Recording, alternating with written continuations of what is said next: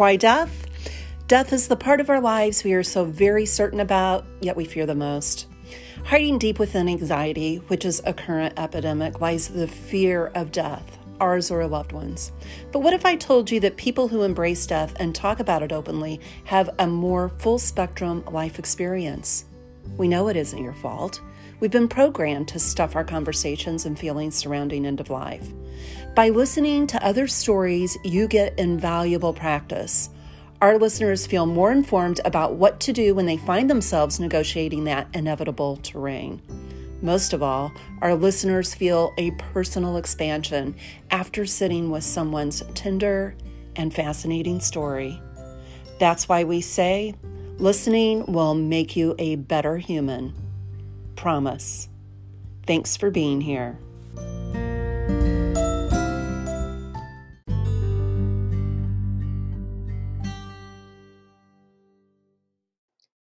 Thanks for joining us for an episode of the Death Dialogues Project podcast. I'm your host for today, Kate Burns. My sincere hope is that no matter the reason you're tuning in, you will find something with which to relate and connect. But most importantly, I hope something you hear today brings you peace. Thanks for being with us.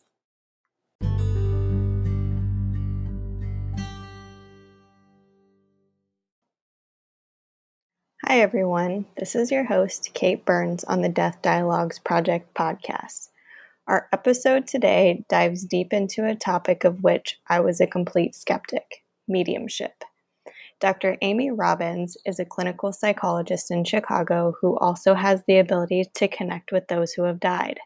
In this episode, she shares the story of losing her aunt at the age of 18 and being a few years removed from that loss when she experienced her first encounter. Dr. Amy answered a lot of my questions around her ability and what it means for the grieving process. This is one you're not going to want to miss. Thanks for being here.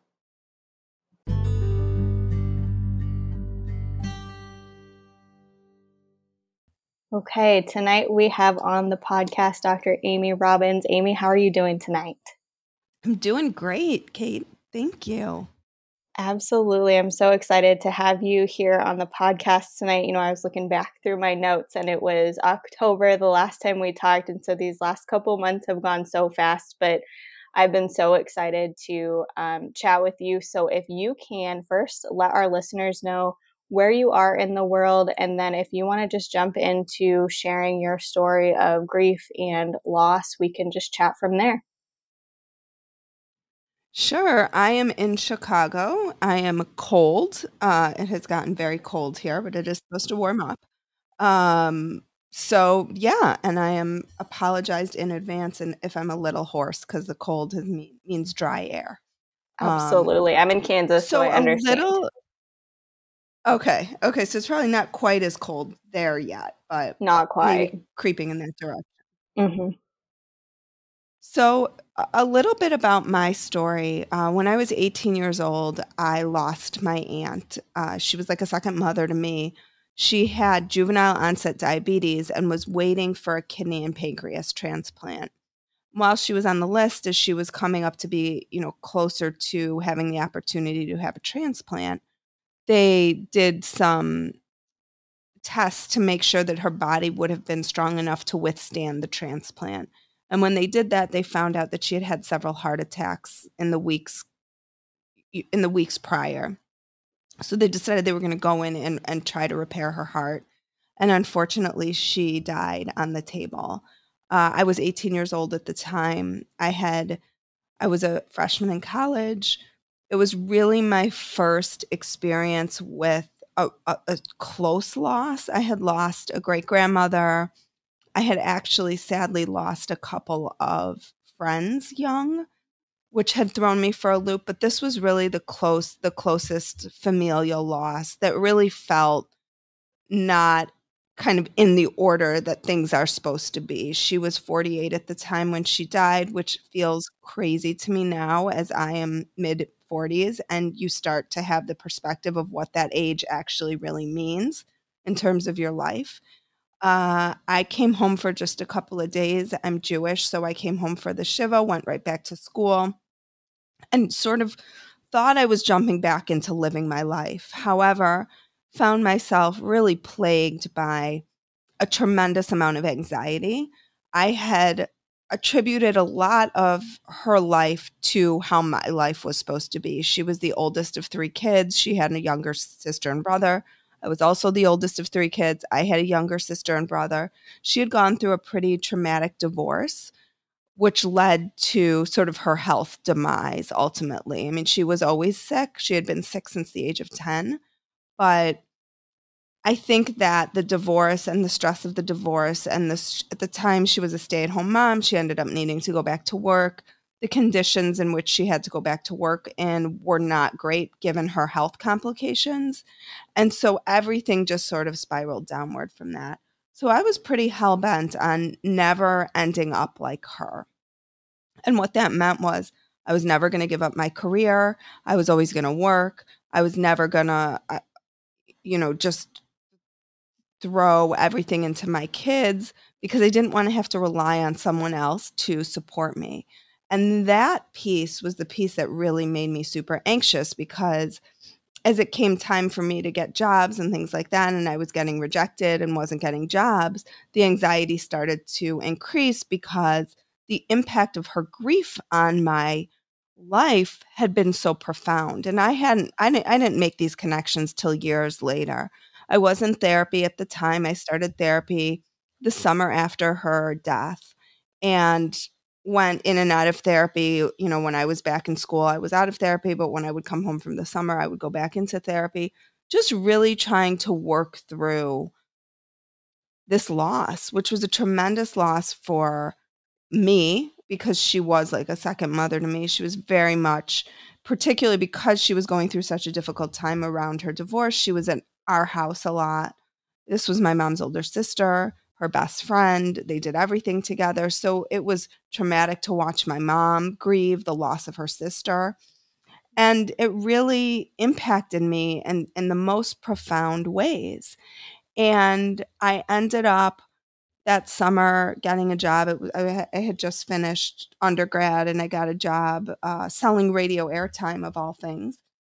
Mm-hmm. Was very unhappy, but found this and felt this intense pressure that I really needed to make sure that I was going to be able to support myself. And I ended up quitting that job because I was very unhappy. I was pretty depressed at the time.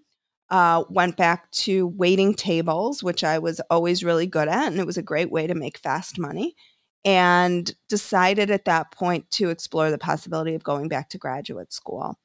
Uh, again, because I think her death and her life so profoundly shaped all the decisions I was making. And at that point, I think it was more unconscious. Now, as I've years later, I mean, this was 20 something years ago, I've really come to understand the meaning of her death and how I made sense of it. But at the time, I was just sort of walking through life pretty unhappy. Uh, I ended up going back to grad school in clinical psychology. And about 2 years into her into grad school, I had what I now know was a pretty profound spiritual transformative experience. So I don't know if you want me to pause because I know we talked a little about this before, but if you had any questions about like just the grief stuff as it relates to her. Yeah, you know the the question that comes to mind I'm always curious about how people's um, families deal with grief and how they include the children. And even though you're you were 18 and technically not a child anymore, um, you know, at 18, like when something like that hits, uh, you deal with it so much differently than you do as an adult usually. And so I'm wondering how your family dealt with that grief and whether or not you felt included or maybe um, a better way to ask is did they did they were they open to your own grief or did you all have to grieve pretty privately? You know because i was in college at the time and i was a freshman i i just went right back. So i don't really remember what other people's grieving processes were. I mean i know my mom obviously struggled for a period i mean for more than a period she still you know, just last week talked about how much she still misses her sister. And of course she does. But I think because I was like in that like just launching phase of life, I thought I would just get back to my life. And and the impact of it was really a, almost like a slow rollout. Like I, I think I internalized a lot of it and didn't really realize how much it had impacted me. Uh, and I didn't, I mean, I remember coming home and seeing my mom and hugging my mom and my mom feeling like so skinny, like, like I could feel the bones on her body. And I knew we are a family that when we get anxious, we don't eat. You know, some people get anxious and they eat. We get anxious and we don't eat. And so I knew that that was a result of just what was supposed to be in their minds a routine surgery. And she didn't survive it. My grandfather was also a, a pediatrician. And so it was layered with, with the, and my uncle's an orthopedic surgeon. So there was the layers of sort of physicians who couldn't do anything, right? They couldn't do more to help her. And in a lot of ways, you know, part of the grieving process was that I knew my grandfather blamed himself for a lot of it because when my how how she ended up with juvenile diabetes was when she was 10 years old or maybe a little earlier than that she had her tonsils radiated which was the treatment for which was the treatment for tonsillitis in that day in that day and time. And she ended up as a result of the radiation having an autoimmune disease that led to the diabetes. So he really blamed himself for that. And i remember at the at her funeral that be, like you could just his grief was so palpable because he felt like it was his fault and he should have been able to do, have done something to have saved her or who, to have stopped this from happening. And and I know that you know watching my grandparents grieve actually was quite a beautiful thing because over the course of their lives I mean my grandparents just passed away uh 5 years ago. So they lived quite a long time without their child and they were for me again a lot of this is now I can see it this way but they were really a model for grieving because they went on to live quite a beautiful life and and while the loss of their daughter was always very present for them they showed how you can go on and how you can live and how you can appreciate everything that there is in life even in the face of such tremendous loss the loss of a child. And they just showed all of us i think all of their there were there were eight grandchildren two three eight grandchildren they went on to have. I think they had 10 great grandchildren before they passed away and really made life about living. And i think it was that was a beautiful testament to see how you can live alongside grief. Not not that grief ever goes away because it doesn't but that you can still live a life that's really beautiful and meaningful and you can appreciate the sunrises and the sunsets and we used to joke they used to drive to Florida every year well into their 80s and maybe even early 90s which scared us and they would call us and like marvel at like the simplest things like they'd be like there's these amazing restaurants. You just like pull over on the side of the road and you can eat anywhere. And it was like the simplicity to which they appreciated such simple life experiences. Really, some of it was their time, but I also think some of it was like they knew how fragile life can be and how quickly it can be gone and how quickly it can be turned upside down and they were not going to let that define them. That must have been such an amazing thing for you and the rest of their grandchildren to watch. And, you know, I know that when my mom died, I, I have felt like I couldn't go on. Um, I felt like that grief was just uh, suffocating me. And there was one night in particular where though I wasn't suicidal by any means, I I just laid on the bed sobbing and told my husband I can't keep going like this.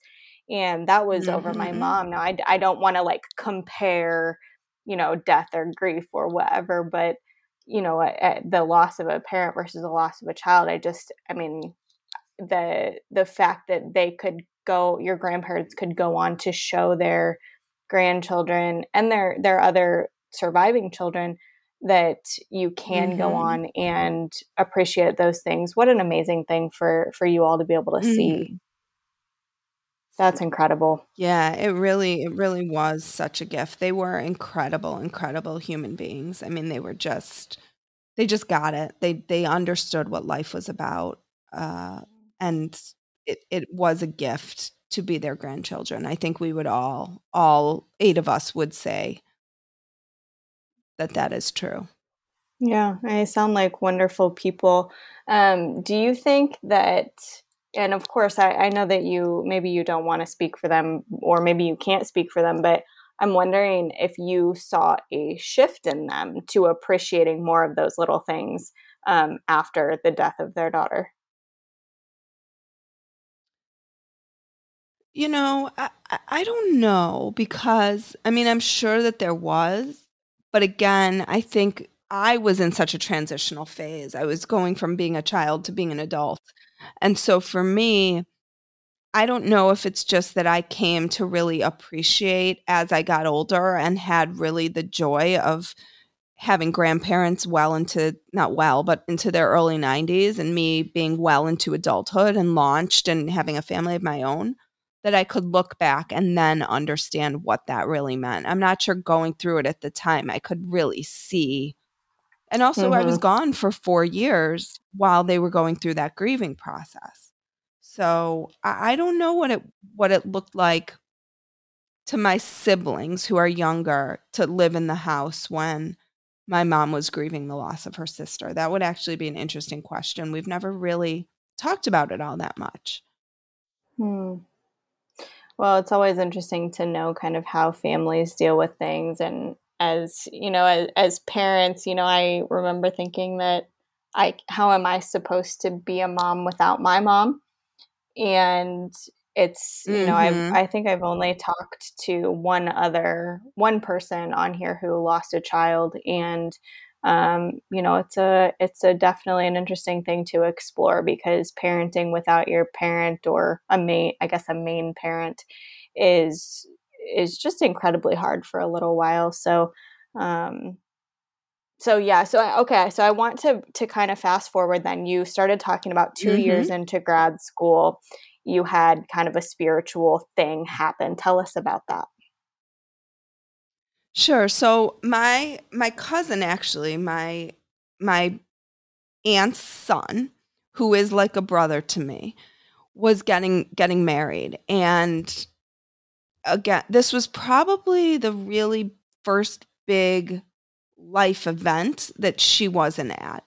Um, I mean, maybe there was like a bar bat mitzvah, but like this would have been right. Her, I mean, this was her son, and this would have been her dream come true to see her child get married. She actually had two children. One was adopted uh, because of the health issues. And so this was her first born biological son. Um, we the wedding was was going to be in Cincinnati. My entire family was going, obviously. Big celebration. And a couple weeks before the wedding, I had what I now know was what I now believe I sh- and and I know it to be true. This is my truth. Was a visitation. Um, my aunt came to me. It was early in the morning. Some would say I was dreaming. I don't believe that's what it was. It feels very different. I've since learned visitations and dreams feel quite different. And my aunt very clearly came to me, and there was an image sort of in my mind's eye of my mom, in my mind's eye, sorry, not my mom's eye, in my mind's eye, my mom was standing in our kitchen sink in our home where I grew up, and she was crying and she was loading the dishwasher. And she, my aunt, looked at me and said, Tell your mom I'm going to be there. Don't Tell her she doesn't need to be sad. I'm going to be at the wedding. And then there was another visualization that I also saw, which was my uncle. And he was pushing my cousin, who was much younger. My cousin was five when my aunt passed away, and said, uh, Please tell Uncle Richie that I hear him when he talks to me. And I know when he's out running and talking to me, let him know I hear him. So I wake up from this dream and I'm I'm kind of panicked because it felt so real to me. And I remember at the moment I kind of woke up from it, my dog starts barking incessantly. And it was early, it was probably six in the morning or something. And I said to my husband, that was so weird. I feel like Linda was just here. And he kind of looked at me like I was crazy. And I called my mom and I said, Mom, I had the weirdest dream because that's all I knew how to label it as at the time. Aunt Linda came to me last night. She was standing at the, she's, you were standing at the kitchen sink loading the dishwasher and she wanted me to tell you don't be sad. She's going to be there. She's going to be at the wedding. You don't have to be upset about it. And my mom burst into tears and she said, I was standing at my kitchen in my kitchen last night doing the dishes, loading the dishwasher, and I said out loud, Linda, I can't believe you're not going to be there. I can't believe you're not going to be at this wedding. And at that moment, you know, the the hairs on my arm stood up and she said, "Call Uncle Richie and tell him the rest of it." And I called him and this is my uncle who's an orthopedic surgeon, so not a believer in anything outside of the material realm of what you can see. And I he said, I told him and he said, every time I talk to Linda, I talk to her when I'm outside walking or running. That's my time when I connect with her. And so at this point I was I was pretty yeah, floored. Went to gr- school at the time had a professor who was into who was very very grounded in traditional psychoanalytic and psychodynamic psychotherapy which is the therapy that sort of came out of freud but also very spiritual and i told her what had happened and she said you need to you need to figure this out. You need to work on this. You need to develop this. I think you're able to access things that other people can't access. And i was like eh whatever. Like i just sort of dismissed it. We go to the wedding.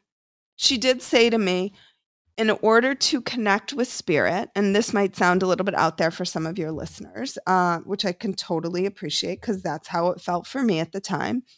You really need to talk, you need to continue the conversation because that is the communication. It's just like a normal communication. So I asked my aunt for some signs. I asked her if she would, she loved Neil Diamond. That was like her favorite. I said, please, I was very specific. I said, please, when we get to the wedding, will you play a Neil Diamond song for us?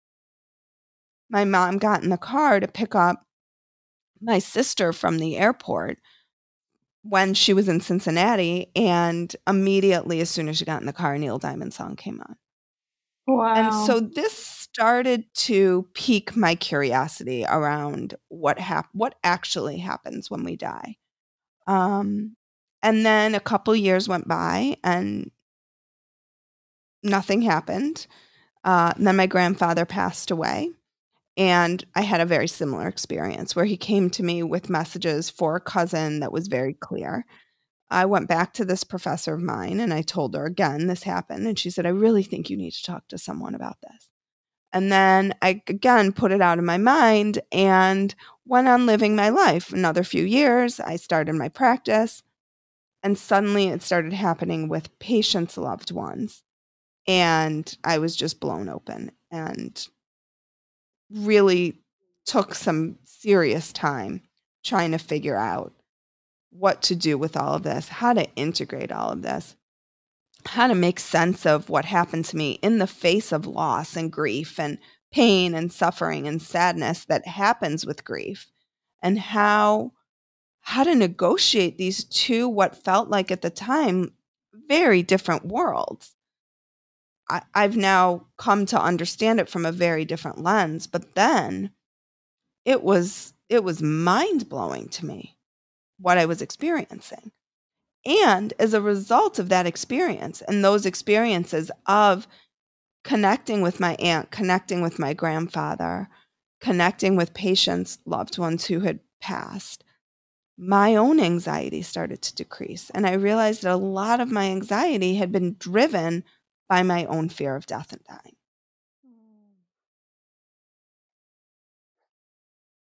That is, I think, a, a really profound thing that a lot of your anxiety was kind of perpetuated by that fear of death and dying. Um, you know, I think that's something that so many people can relate to. And what a cool thing that you have this ability that has kind of helped bring that anxiety down for you. Why do you think your anxiety has come down a little bit about it since recognizing this this thing that you have? hmm Well, I think that there's so many people out there, and there's actually an amazing author, Irving Yalom, who writes. He's written a ton of books about therapy, but in one of his books, he talks about if you never address the issue of death in therapy, then it's actually not a real treatment. And I think our own sort of existential uh, crises is often so much at the core of what we struggle with right? I mean, even look at the times today, and I don't want to politicize or, you know, anything, but we have gotten to a place where death is, is staring us right in the face. I mean, literally. And the fear around death is paralyzing for people. And I think for me, it was such a gift to be able to see that death is not a final stop on the on the path. It's it's part of it is it is part of a soul's journey to growth and it is the death of a physical body but perhaps there's more and and that's not to take away from the grief because it doesn't I've I've walked beside many patients who now know this about me, and we can talk about how they know this about me in just a few minutes. But uh, and and the grief is very much there. This belief system, and I, I want to make this very clear: this belief system does not override or allow you to bypass the grief, because grief is a human experience that we have to have. And we have to feel that pain and we have to walk and move through that because we're human. But this perspective has totally shifted how I see the world and how I trust the world and how I believe that we are bigger than just our human body. And there's so much more to life. And when you can lean into that a little bit and at first it might be really uncomfortable for people and this is not about religion like this is this is very separate for me that you can begin to at least for me i was able to begin to let go of a lot and really use this amazing gift that i had been given this spiritually transformative experience to redefine how i was going to think about and how i was going to live my life and i actually ended up realizing that i had had visits from my aunt before this one that felt so profound to me. And I, I don't know about you, but when I have a dream, I can barely remember it. Excuse me, when I wake up in the morning. These visits are as clear to me now as they were the day that they happened.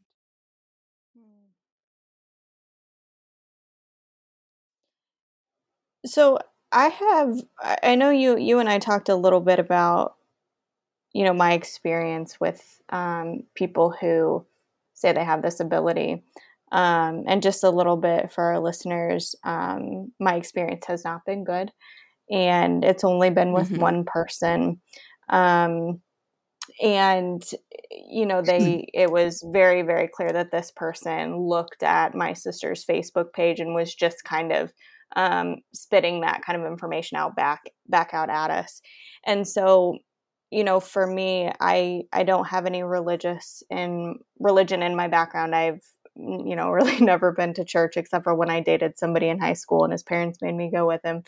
Um, you know, it's I have a very um, kind of a, a finality to my belief belief system that you know at first prior to my mom dying i kind of thought well like my loved ones are always they surround me you know just kind of that very loose idea that they're kind of always with you um, and it wasn't until after my mom died that i thought there's no way she can be watching this happen and be okay. I mean, this being my grief, my sister's grief, watching what we went through mm.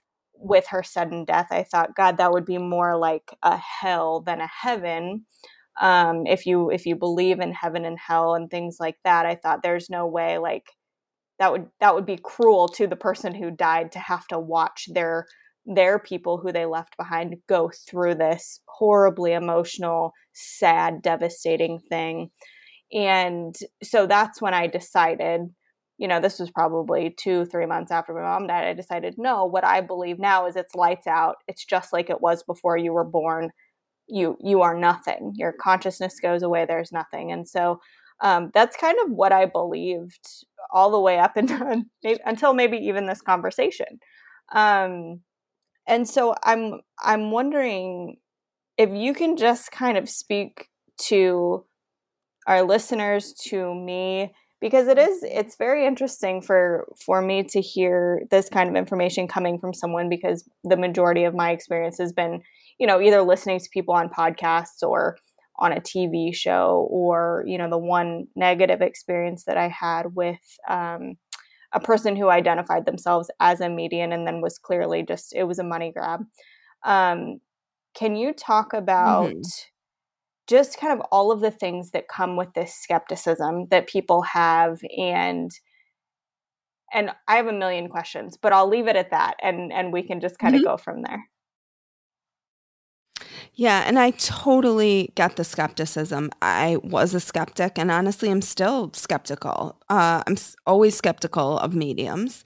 I think uh, so. I ended up after this started happening more frequently, particularly with patients, loved ones, where it felt a little bit intrusive to me. And that wasn't, I now had the, sort of this outside information coming in. I, I couldn't really share it with patients because I think that's not why they were coming to me.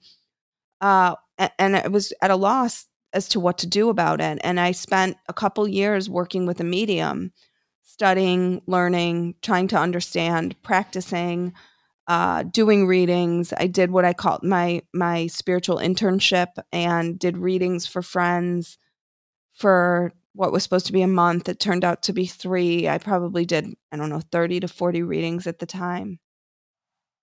And what I where I came out in all of this was that could I do it? Yes. Could I be sort of what we what what people in the medium world call hits? um, or significant hits, which is like that's accurate. Um, there's also like evidential mediumship where you give like really concrete evidence, not something you can find on Facebook. I'll give you an example. I was doing a reading with a friend, uh, with a friend who I didn't know very well at the time, and her father-in-law came through. Again, this was someone I didn't know very well, and what I said to him was, your father-in-law is showing me a, a, a college ring, you know, like a college blue stone, you know, those old college rings. Mm-hmm. And this was like in the midst of other stuff that I had had shared with her. And she went home and she told her husband and they sort of laughed because her her dad, her father-in-law, his father didn't wear jewelry, didn't like jewelry, never wore jewelry, would never have had a ring like that. So they didn't share this with me. Sure enough, they he goes home for the weekend. I think it was like around Thanksgiving time. He goes home for the weekend and comes back and eh, I'm sorry, he goes home for the weekend and he walks in the house and his mom says to him, we'll call him John. John, uh, I just found this ring of your dad's and I feel like he would want you to have it. And it was exactly the ring that I had described to him.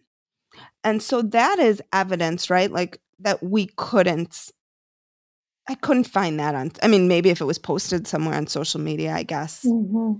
I could have found it somewhere, but I sure. didn't. And, and and the timing, right? The synchronicity of it all was just so um difficult difficult for him to say yeah no i'm going to dismiss that as pure coincidence. It was just right. too much especially because he was he thought his dad didn't have a ring.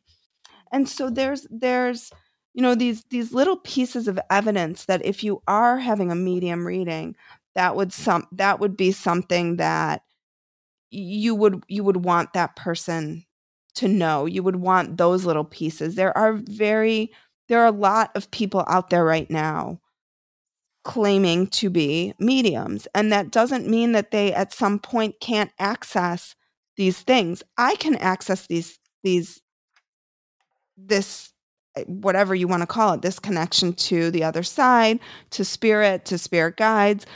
I, I don't feel like I'm consistent enough to hang a shingle and say I'm a medium because I believe that having a medium reading can be an extremely healing part of the grieving process but it can also be a really damaging part if it's not with the right person.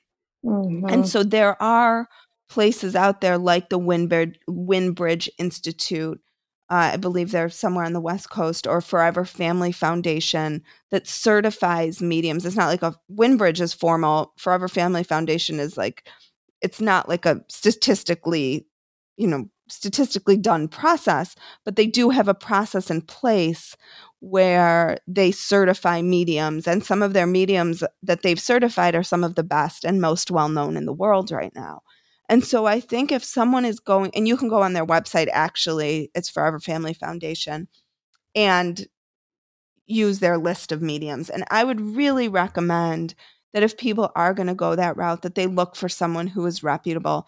The problem is, unfortunately, is that so many mediums, because the good ones are hard to come by charge astronomical amounts of money mm. and and that's can be really cost prohibitive for people as well Thank you for sharing those resources with our listeners and we'll definitely put that information in the in the little summary of the the episode so that people can go out and kind of do some research into that. Um, I'm wondering if you have any insight into take take your own experience for example. Um, you said you you don't you don't you're not consistent enough to you know call yourself a medium. Do you have any insight into why it doesn't work all the time? Um one i don't practice so mm-hmm. i think that's a big piece. And um and and two you know i sort of like liken it to someone like michael jordan right like michael jordan practice, practice, practiced, but also had inborn skills. Mm-hmm. And I I do believe that we all have inborn talents to open ourselves up to the other side. But just like anything else, like if I'm not practicing it and I don't have as I don't have as strong of a sort of natural tendency to it. Uh, then it's it's a little bit harder for me. And so for me to really, for me to have put myself out there as a practicing medium, I feel like I would have needed to commit to to the learning and really commit to the practice of honing my skills in that way. And you know, when I did it for those that short period of time that I did, I found that I really actually enjoy so much more the therapeutic work of going deep with people mm-hmm. and that the the combination of the two actually was pretty remarkable to be able to um, talk with people about that experience and how to integrate those experiences and how to open themselves up more. Because I have to say I've gone to mediums not a ton. I've gone to mediums that have come and presented and I still walk away from that thinking, eh, maybe, but maybe not. Mm-hmm. But my experience, my own experience, can never be taken from me. My experience of connecting to my aunt, the experiences that I've had actually connecting to other people's loved ones. Because a lot of times I'll just get spontaneous information and I'm very clear who it's for. And I'll just call up a friend and be like, hey, I think, you know, so and so wanted you to know this, or, you know, and I'm much more comfortable just sharing information in that way without the pressure of needing to produce something. Because I think, again, when people are coming to a medium, they're coming because most of the time they're grieving and they're in pain and they want they want to believe and i think to your point kate it's like there are a lot of people out there who take advantage of that mm-hmm. and I, I, don't know that they do it maliciously uh, i think there's a lot of people who can probably get 60% right but to me 60% isn't quite enough yeah yeah, I agree. And with the experience that we had, you know, I went in very, very skeptical and very much, very much, I mean, not even just skeptical, just straight up not believing. And it was about, you know, maybe the third thing out of her mouth. I realized that she was, I mean, it, she didn't even try to like make it out of order. It was I could scroll through my sister's Facebook page and it was every single post that had anything wow. to do with my mom was was what she was Ugh. claiming to have visions of and it was I mean it was pretty infuriating but at the same time you know I I wanted my sister to have something to kind of hold on to and you know it was really it was it was really um anger inducing watching her put her through that um, mm-hmm. Yeah, and we can really, I mean, we don't need mediums to do this for us. We can cultivate our own connections. You just have to start being open to it and and start kind of opening yourself up to the possibility of having that connection and starting to play with it. And and I mean, I I know we were going to talk a little bit about my podcast which ended up being how I decided that I was going to not do the medium work, but still wanted to share these messages in, in the world about what happens when we die. And it's opened up so many people to the possibilities and and their lives have changed as a result of being willing to be more open about connecting to their loved ones. So, do you believe that everybody truly has the ability to do this? I do. I do. Interesting. Yes. Doesn't mean it's easy, but it does. Sure. And it does take practice. I mean, you know, again, I was lucky enough to have a spiritually transformative experience, which I keep talking about. There are mm-hmm. lots of other people who have had near death experiences, past life experiences, past life memories that they've reported. Um, there's there's tons of research on this. This is basically the crux of my podcast is really bringing in some of the most um, renowned experts in these different fields who have been researching all of these phenomena from a scientific perspective mm-hmm. because mm-hmm. there are so many people out there who are skeptical and i completely understand why they are and there are scientists doing research on this and so mm-hmm. I, I guess like how do you discount so many thousands and hundreds of thousands of people's experiences? Yeah. Yeah, that's a really good a good point and I'm I'm so happy to know that there is research going into this and that it's not just kind of automatically dismissed like it like it was for so long.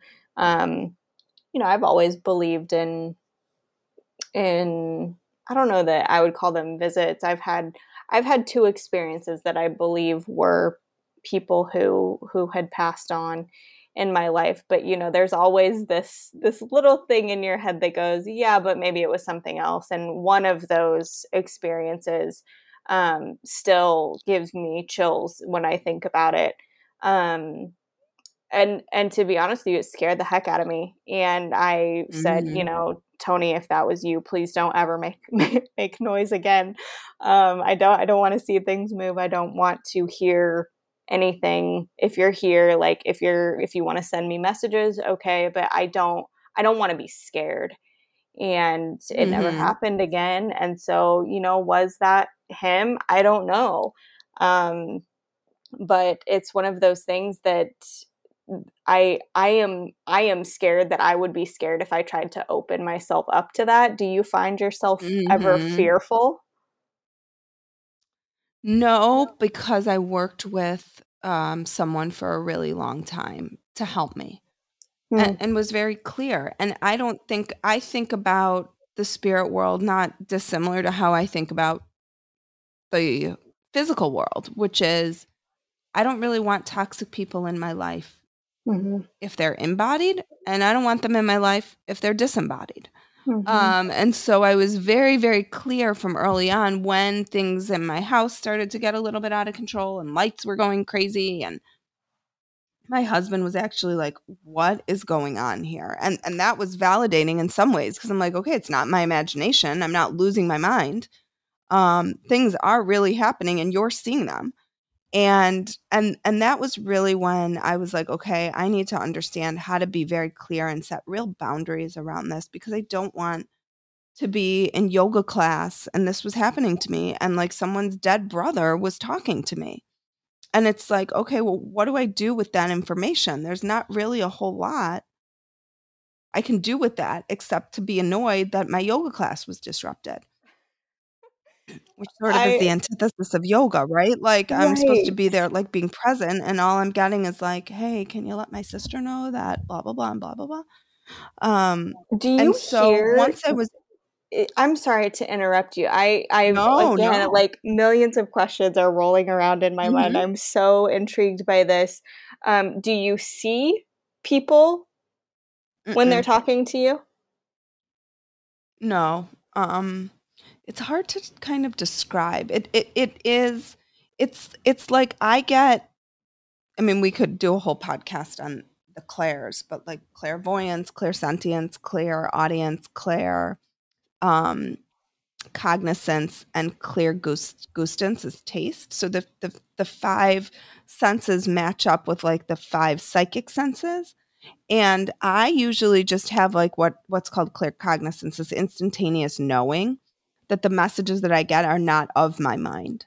So they just feel like they're coming in differently than okay. the thoughts that like run through our head on the hamster wheel every day.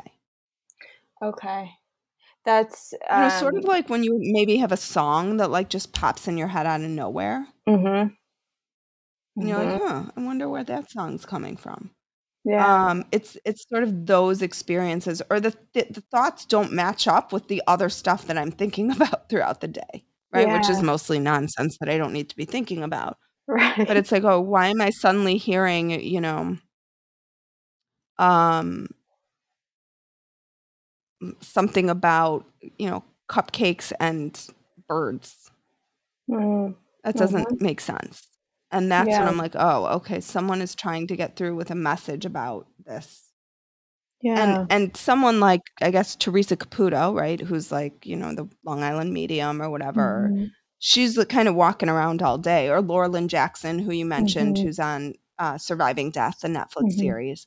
Yeah. I, I don't know if they're walking around. I mean, Teresa Caputo, I believe, was like would be at the grocery store and, you know, she would get spirit messages. That that is not at all my experience. Okay. I really have to, for the most part, have to be in a place where I'm opening myself up to it. It has it, it has started happening with patients again, but now my patients know that this is something that because I have a podcast, so mm-hmm. sort of can't not know this about me. Yeah. Um and and so when it does, I share the information now. Okay. So when you're in a session with a patient, somebody somebody they've lost just comes to you and and gives you a message for them. Is that how it works? Mm Mhm. Okay. Yeah. Yeah. And now it's like very clear to me the difference because I can't I can't use both sides of my brain simultaneously. It feels like I can't do the clinical work until I've delivered the message. Mm-hmm. So it's it's like I'm straddling these two worlds, and the message is coming in and I'm trying to think clinically. I know this seems probably really weird to and I'm trying to describe it the best that I can. But I'm trying to think clinically about like, oh, how can I be supporting this patient in their grief and being empathic and all the things I learned in school and have been mm-hmm. doing for mm-hmm. almost 20 years. And then I'm like, just let her know it's okay about the shoes. Like she doesn't have to be upset about the shoes or I loved the new shoes that they got or whatever it is or um there was something about lucky charms that came through and I was like I, I don't know what this means but I'm just going to give you the information. I'm hearing something about Lucky Charms. And then that meant something to this person. So it's stuff like that that that again, like I'm obviously not in my session thinking about Lucky Charms, right? Like I'm mm-hmm. thinking about you know that must be so difficult or i i understand why you feel that way or let's mm-hmm. like explore that and open that up a little more and then i'm like being banged over the head with this other information yeah. Has anyone ever asked you to give them a message or, um, you know, ask, like, can you, I don't know what the terminology is, but can you channel my person? And then the person didn't mm-hmm. give them a mm-hmm. message? Um, that has not ever I, I think that who comes through is question is sort of not in the control of the medium. That's really in the con- in control of spirit. So I've never had that experience, but again, I I'm not a real practitioner of this work. You know, mm-hmm. I do it when I get spontaneous messages, when stuff just kind of comes through. I did it for a period of time with those my my internship um, but I mean, I would imagine that if there isn't, so anytime that as a medium you're working in that way, you you want to set the intention that whatever message comes through, it's really for the highest and best self, for the highest and best self of the person who you are with, mm-hmm. and being really intentional about that. And so, uh, yeah, certainly, I would imagine that sometimes messages don't come through, and sometimes people don't necessarily hear from the loved one they were hoping to hear from. Mm-hmm. I wonder what that does to the the whole grieving process when you really want to talk to your person and then they don't they don't either don't show up or you know whatever whatever the case may be. Well, and that doesn't mean that no one shows up. And that also doesn't mean that you don't get the messages that you need for that time. And yeah. so a, a, good medium will set that out from the beginning. Like, I can't control who's going to show up here.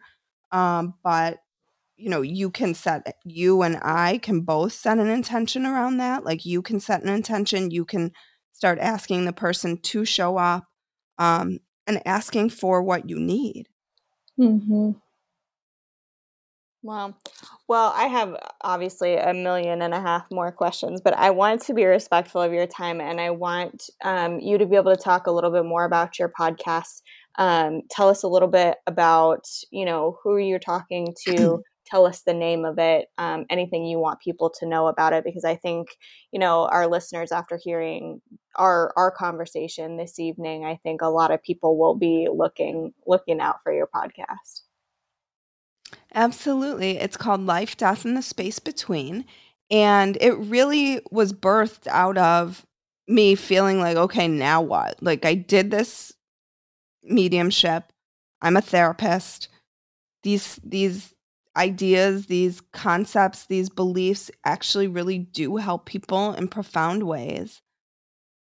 But what do I do with this knowledge? And I really wanted to be able to help more people than I can in my office.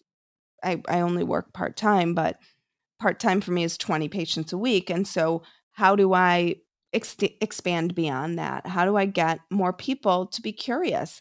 And I'm not saying that this is this is should be the answer for everyone. I just think that when you're open and you're curious, the world is a miraculous place. And my podcast is really just my own curiosity and exploring everything from the afterlife to consciousness to spiritual awakenings and enlightenments to psychedelics to um, near death experiences and past life experiences and soul contracts and um, pre birth visions and precognitions and alternative ways of healing and um, energy healing. And so it, it started really in the space of like really exploring death and has morphed into really life, death, and everything in between because there's so much about consciousness and how powerful our minds are and how and quantum physics. I've I've recently had a couple of people on talking about quantum physics, which is really the sort of the science between or is the link between the science and the spirituality mm-hmm. and really trying to make these topics super easy and digestible for people so that it's not like this esoteric um, thinking but it's really grounded in in really useful information and i think when I came out with my story and I started coming out to friends and family, and everybody would sort of look at me and say, Well, if you think this, then maybe there's something to it because I'm so mm-hmm. grounded and so skeptical. And so I think am really viewed, certainly in my family and my community, as someone who is very practical, very mm-hmm. logical, very thoughtful, very rational. Um, and here I've had these experiences. And I felt like it was a perfect opportunity for me to really bring these experiences into the world, share people's stories, share people's research, share people's, you know, practice so everybody could begin to open themselves up to it and that it does raise people's consciousness and help them whether it's in their life because they are sick and need help healing or because they are grieving and need another way to look at that and embrace it and think about it. And again, I just want to go back to something I said earlier, which is that this is not to minimize or undermine the grief process in any mm-hmm. way. Grief is very real and it needs to be addressed, mm-hmm. but it is a beautiful adjunct to that. Absolutely. And I, I really appreciate, you know, the skeptic, especially in me, appreciates, you know, your your education, your background and that kind of that logical sense about you coming on and, and having these conversations and putting them out there in your own podcast um, and really talking about you know some of the science behind it too and interviewing people who have some of that knowledge as well because you know it is hard to wrap your mind around and and just like you said about that grief it's not to undermine the grief process but you know just like you talked about closer to the beginning that that anxiety a lot of our anxiety really centers around grief or around death and our own death mm-hmm. and the mm-hmm. death of our loved ones and you know if we can you know really drum up i guess knowledge and curiosity about the possibility that it's not quite as final as we think it is um, I, I really believe the world would be a better place and though i'm i'm still very skeptical i you know i, I truly hope to have you know ex- an experience like this at some point in my life an experience like you've described i don't i don't want to be scared that's like my only thing and um mm-hmm. you know i i certainly encourage our listeners to go out and check out your podcast life death and the space in between i know that i will you know take it probably in little chunks because it will it will freak me out i'm certain of it but um I I sure appreciate you coming on and having this conversation with me and being willing to kind of open your heart to the fact that I mean you knew ahead of time that I was really really skeptical and mm-hmm. had a had a terrible experience and so I appreciate you answering my questions. Um, if if there's one thing that you kind of want to sum this podcast up uh, that you want to share with our listeners, what would that be? Hmm. Be open and curious.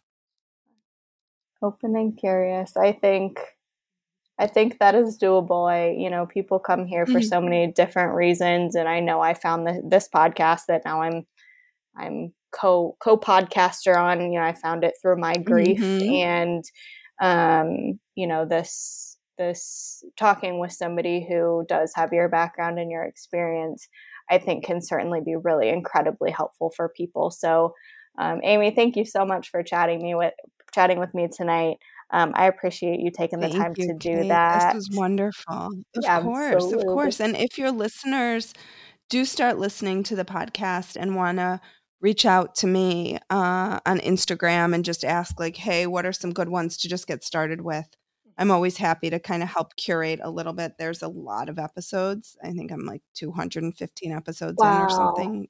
Okay. Uh, so it can be a lot to sift through if you don't know where to get started. So I'm always happy to help in that way as well. Excellent. Thank you so much, Amy. Thank you, Kate. Good night.